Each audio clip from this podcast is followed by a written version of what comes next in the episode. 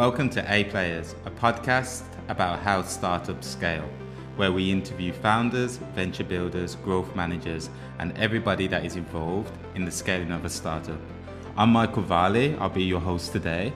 The show is powered by Acceler8, recruitment agency matching exceptional talent with the best startups worldwide. Today's guest is Anton Marinovic, uh, a good friend of ours, and who is VP of Sales at HoloBuilder, a SaaS startup focused on the construction sector. Anton is a proven sales leader with over 10 years sales leadership experience. Uh, he kicked off his career by working on the first incarnation of the Google shopping platform and that has led sales teams across the globe at Meltwater, Aon, Contentful, uh, developing deep expertise in software uh, sales. Thank you for joining us today, Anton. Thank you so much for having me, Michael. It's always great yeah. to have a bit of time with you. Yeah, no problem at all. Um, Anton, now you're at HoloBuilder. Could you tell me a little bit more about um, what you and the team are doing there? Yeah, um, so HoloBuilder, um, you know, we're a startup. We're what you would call a vertical SaaS play. Um, yeah. So we're focused exclusively on the construction sector. And what we mm-hmm. do is we provide a solution that allows you to take all your 360 photo documentation and organize mm-hmm. it and lay it over blueprints, but also yeah. tie that into things like BIM models and 3D renderings, all the things that you probably don't know about, seeing that you haven't built a house, or maybe you have, or uh, a hospital or anything else. Not but, yet. but it's been a, a very, very interesting play. I mean, the construction sector in general is one of the most least disrupted sectors. Mm-hmm. So it's been uh, fascinating to to be working in it and providing this service. Um, nice. It really feels like selling SaaS back in 2006. Okay. Um, where it's all very just new and, and educational. But we okay. are actually based out of Aachen, but our uh, kind of all of our dev is out of Aachen and mm-hmm. Aachen, Germany, and then all of our front end work is and client facing stuff is based here in San Francisco. Okay, nice. And I mean, that's quite interesting there. You say about selling uh, SaaS back in 2006 um, right. and into like a, a new industry there. Um, do you see what kind of similarities do you see there in terms of, you know, yeah. when you're working with, uh, you know, customers? Yeah, it's it reminds me back to like my meltwater days um, mm-hmm. where you know we were selling you know a cloud hosted solution but mm. at that stage most people didn't understand exactly what was a cloud hosted solution mm-hmm. so our buyer right now for contentful you know these are the individuals and organizations that are more accustomed to buying you know hundreds of tons of concrete or yeah. steel or even toilet paper right they're they're not accustomed to buying software yeah. But as you know, technology approaches more and more into their workflow, they need to adapt and change. And so we've really been educating them. You know, not along with just selling, but we're also really educating them uh, mm-hmm. about what the future of their industry will look like. Mm. Well, I, suppose that's super important, right? This kind of consultative uh, yes. sales when working with like um, yeah. yeah undertapped uh, markets like that. Um, yes, yes, yes, yes. Super interesting. How did you make your way into the the world of technology? Yeah, well, I was lucky enough to be born pretty much in the middle of all of this. So, I'm, I'm, as you know, I'm from Mountain View, California, which yeah. you know, 15 years ago, nobody would have ever known where it is on a map. But now, mm-hmm. thanks to Google and LinkedIn and yeah. all these other companies, everyone knows Mountain View quite well. Mm-hmm. Um, so when I started, you know, got onto the job market, you know, finished my education, decided to start, you know, f- find my first role or my first place in, in the world. Um, you know, those were the type of opportunities that were just in front of me. I mean, when you're living in the middle of it, yeah. the amount of opportunities in front of you to get into tech are, are just very, very plentiful. Mm-hmm. Um, and I was just very, very determined to start my career with Google. So once mm. I finished my, my master's, I just uh, basically hit the pavement, tried to meet as many people as I could at Google, try to shake as many hands and kiss as many babies mm-hmm. as humanly possible until I found a role. And, and that's exactly what happened. And, and from that yeah, point nice. on, it was, uh, I've, I've never turned back. Yeah, nice. And when did you realize? Obviously, you know, you you growing up in uh, in in Mountain View, and you know, there's so much kind of opportunities in engineering, design, yeah. uh, product, sales. When did you kind of realize uh, sales is is the thing for you?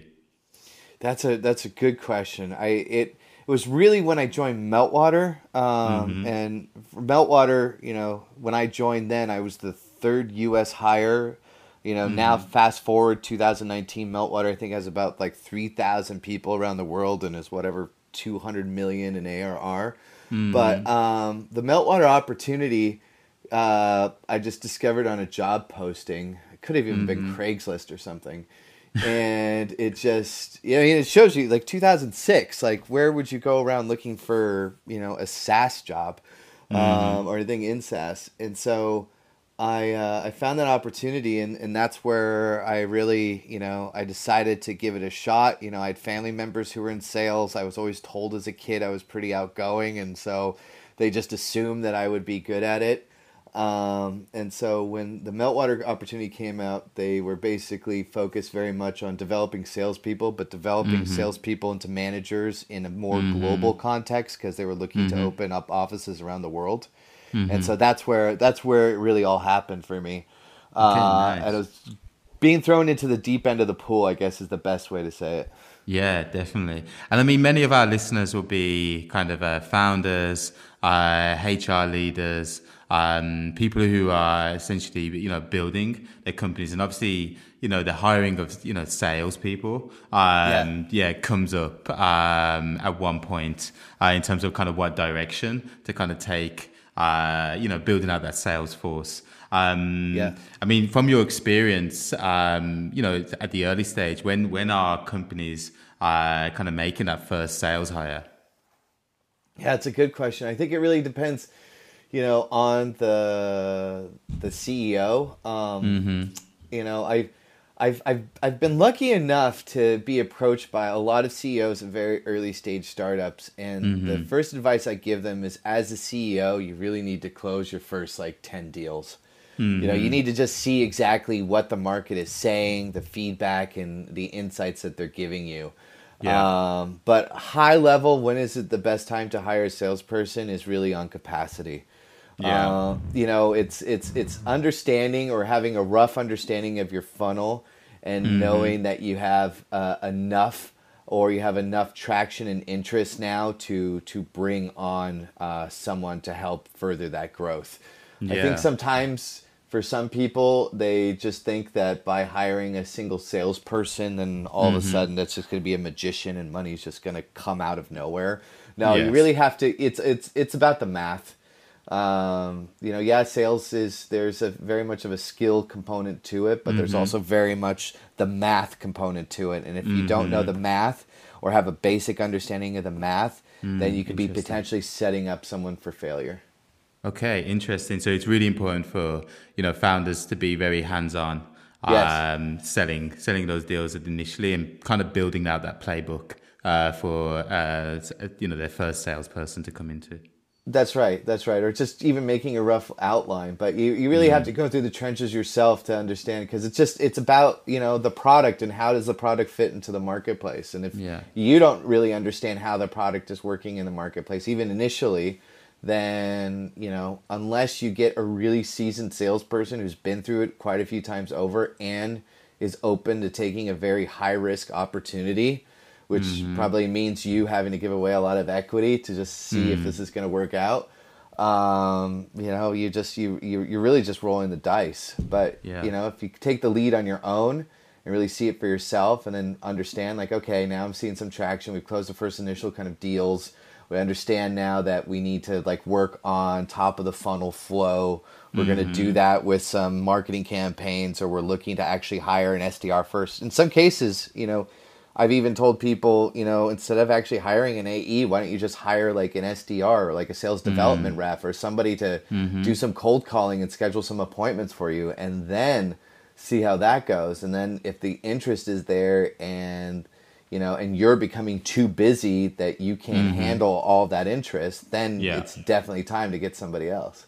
Yeah, super interesting. Um, yeah, really interesting. And I mean, for a lot of founders, um, you know, obviously, maybe they come from a deep product background, engineering background. Obviously, some come from uh, sales, sales backgrounds as well. I mean, how do founders identify uh, that first kind of salesperson? Because obviously, you know, the yeah. stereotype would say, you know, it's somebody who's outgoing, charismatic, um, and maybe get, you know, hoodwinked uh, into uh, you know you know thinking they're hiring somebody who is going to be good, but then actually on day one it's not. So just trying to get to the point like how do you kind of identify you know uh, potentially a great salesperson? Yeah, yeah, yeah. I would break it down in a couple ways. I would say is you know so basically from the first point is you know it's always handy if you find someone who has some sector understanding so like for us mm-hmm. you know we're in the construction sector so, mm-hmm. you know, if you find somebody who, you know, whose parent, you know, was a plumber or a mason or a con- mm-hmm. carpenter, um, or they out of college, their first job was working on a job site. You know, that's that's mm-hmm. something that is is really of interest to us. But you mm-hmm. know, if you're selling you know, a marketing software, maybe it'd be good to have someone who's been in marketing tech for just a little bit or had enough mm-hmm. that they mm-hmm. just understand the the overall layout and the you know the the the, the market.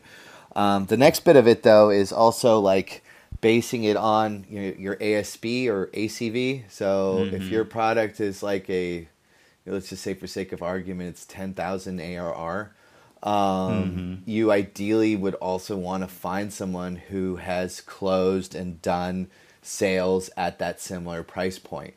Mm-hmm. So, you know, maybe they're not selling the exact same thing. You know, maybe you're not trying to pull somebody out of a competitor, but mm-hmm. whatever that they sold before was in general at around that same range that yeah. they understand the kind of process and the decision making process that goes in to make a decision or buying decision at that level.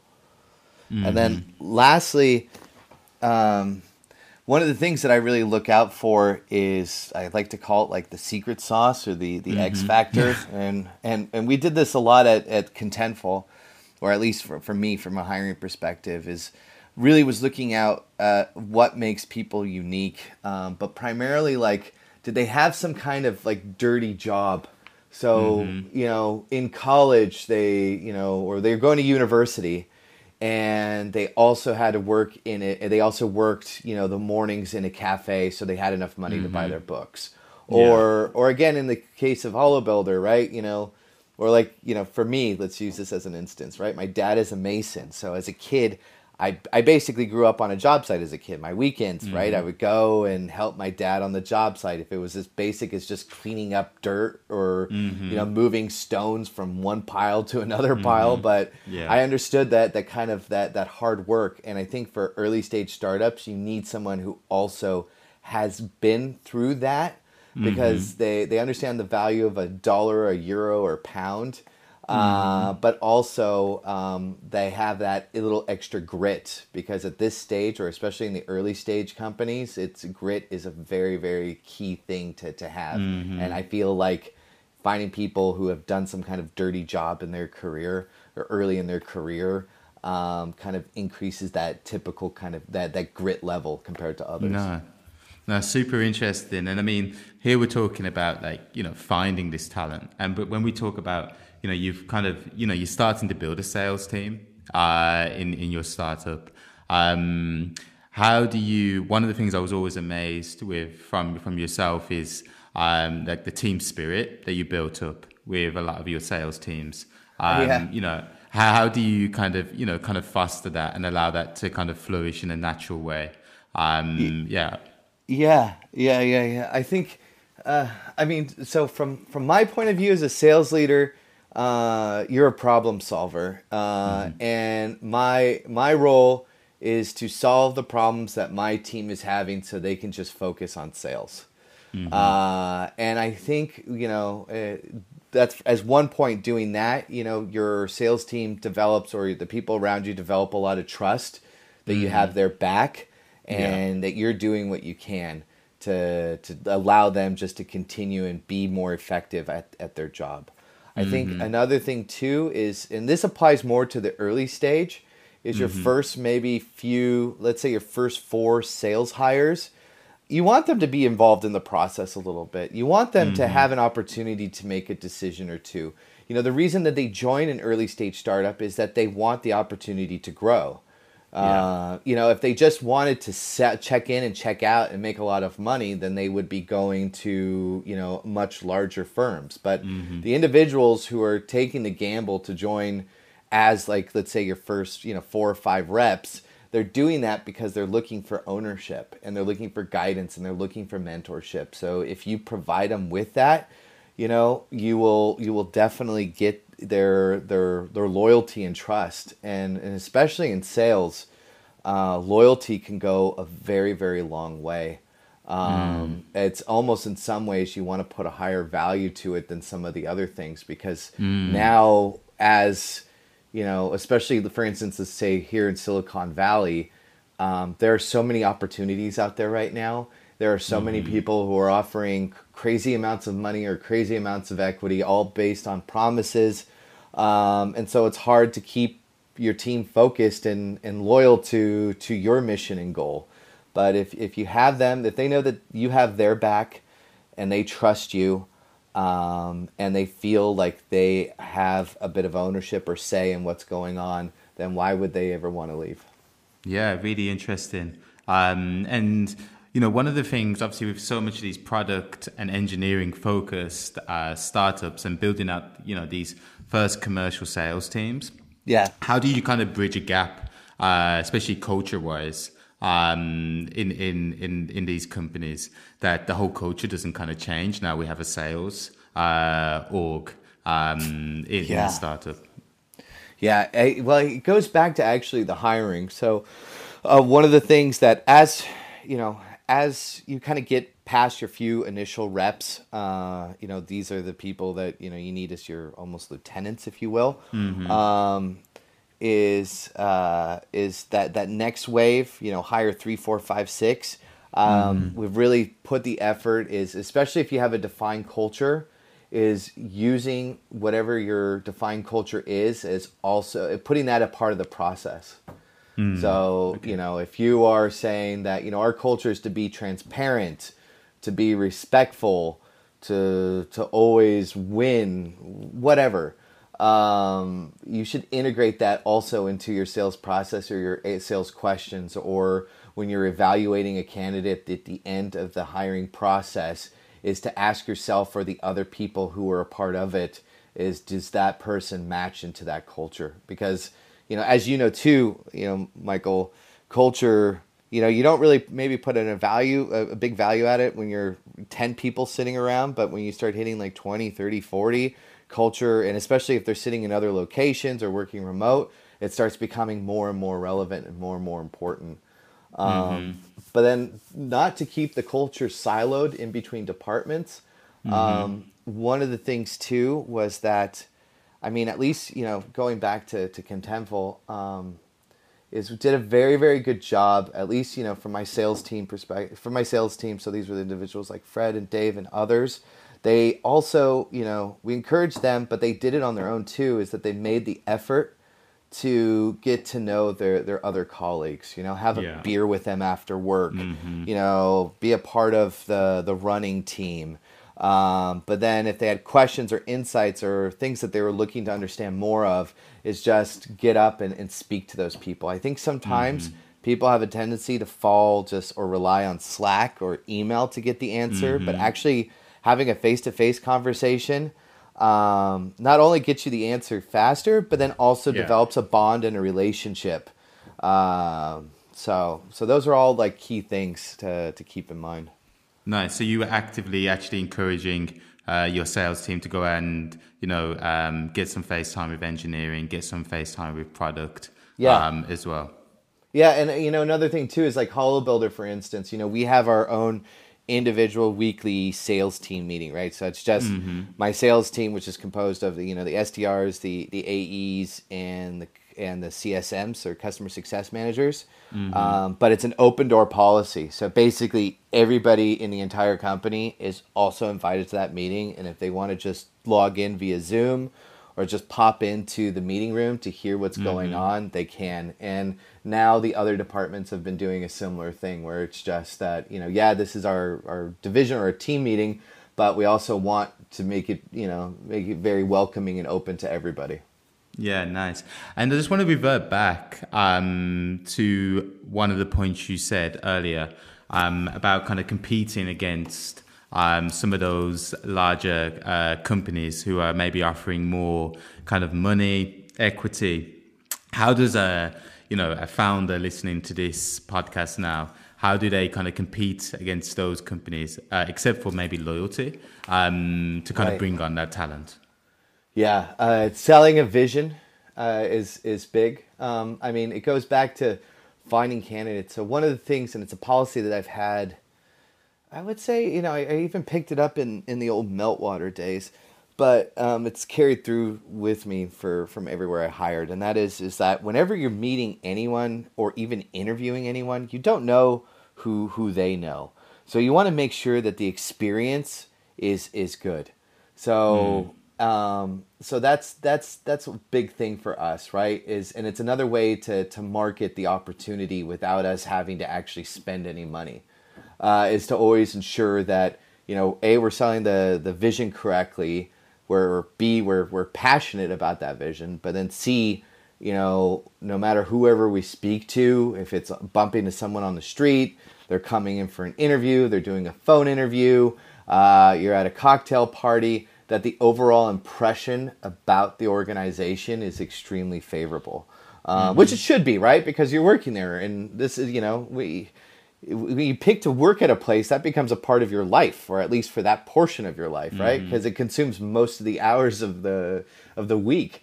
Uh, so so if you're not happy and not being, you know, excited about it, then you know mm-hmm. what's the mm-hmm. point even working there? But we want to make sure that that spews off to the other people around us, so that just in the general marketplace um, or your general network, people are looking at it in a very favorable way. Okay, nice. Um, well, Anthony, it's always really fascinating, kind of, uh, you know, hearing some of your war stories and um, some of your knowledge. Um, and I do want to, I do want to kind of finish up um, on like one last kind of quick fire question in terms sure. of, um, yeah, what are like two of your favorite kind of interview questions uh, to ask a potential kind of candidate?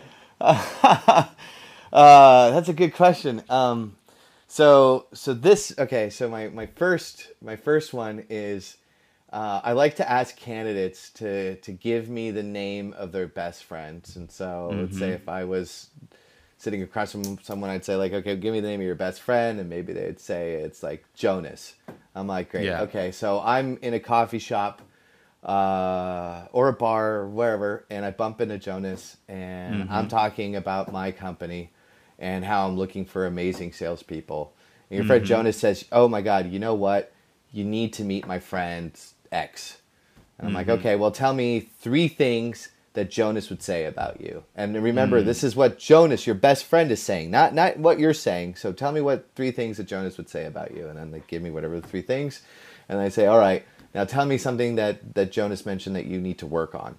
um, from the perspective of Jonas. And what I found is by asking that question, um, you can really tell the difference between people who are very scripted um, to the ones that are very kind of open, honest, uh, very transparent by that answer. You know, really, you know, there's no right or wrong answer at the end of the day, but you know what I found is the person who goes like, "Oh yeah, like Jonas Cheese, I go back to preschool with this person." Oh, Jonas would say that, mm-hmm. you know, I, at times I could be a little headstrong. Uh, I'm also a perfectionist.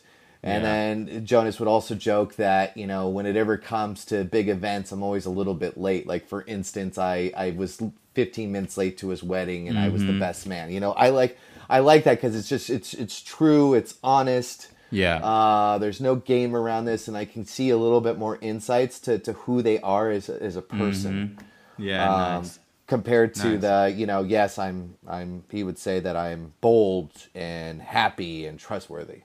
Yeah, nice. Uh, well, re- nice. But yeah, I really love that actually because he shows um, a high, well, their kind of empathy levels and also like self awareness. So yeah, I couldn't yes. agree with you more. Uh, yes. Yeah, on that.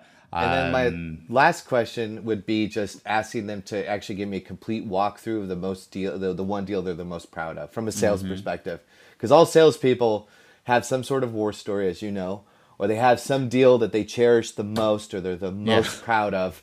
Uh, and and I want to hear that, and I want to hear what they went through to to close that deal. Again, to kind of grade the, their grit, to see how intuitive they are, or how much of a, how they probably worked cross functionally to mm-hmm. to make the deal happen, and so forth. So nice, nice. Yeah, yeah we love them both. I think one's more focused on the personal side yeah. and self awareness, more and more on the skill uh, yes. side. So yeah, super super cool. But um, Anton, thank you so much for coming on again. Um, and I think yeah, that kind of perfectly kind of tees up uh, the interview. Uh, but thanks, thanks so for thanks for joining today. Thank you so much, Michael. It's it's it's always great to be a part of your community, and um, both as uh, once candidate, but also a, a, client of of Acceler8. It's yeah. uh, it's fascinating and amazing to see your guys' own growth story. And one day somebody should be doing podcasts about you. So maybe one day, you never know. Yeah. okay, cool. Well, that's it uh, for the episode of A Players. Uh, show notes can be found on the blog on blog.acceler8.com. That's A C E L R and number 8.com. If you want to learn more about our services, head over to acceler8.com. Uh, we'd love to help you in uh, growing your company. So until the next episode, thank you so much. Uh, it's Michael Varley, and thanks for joining us today.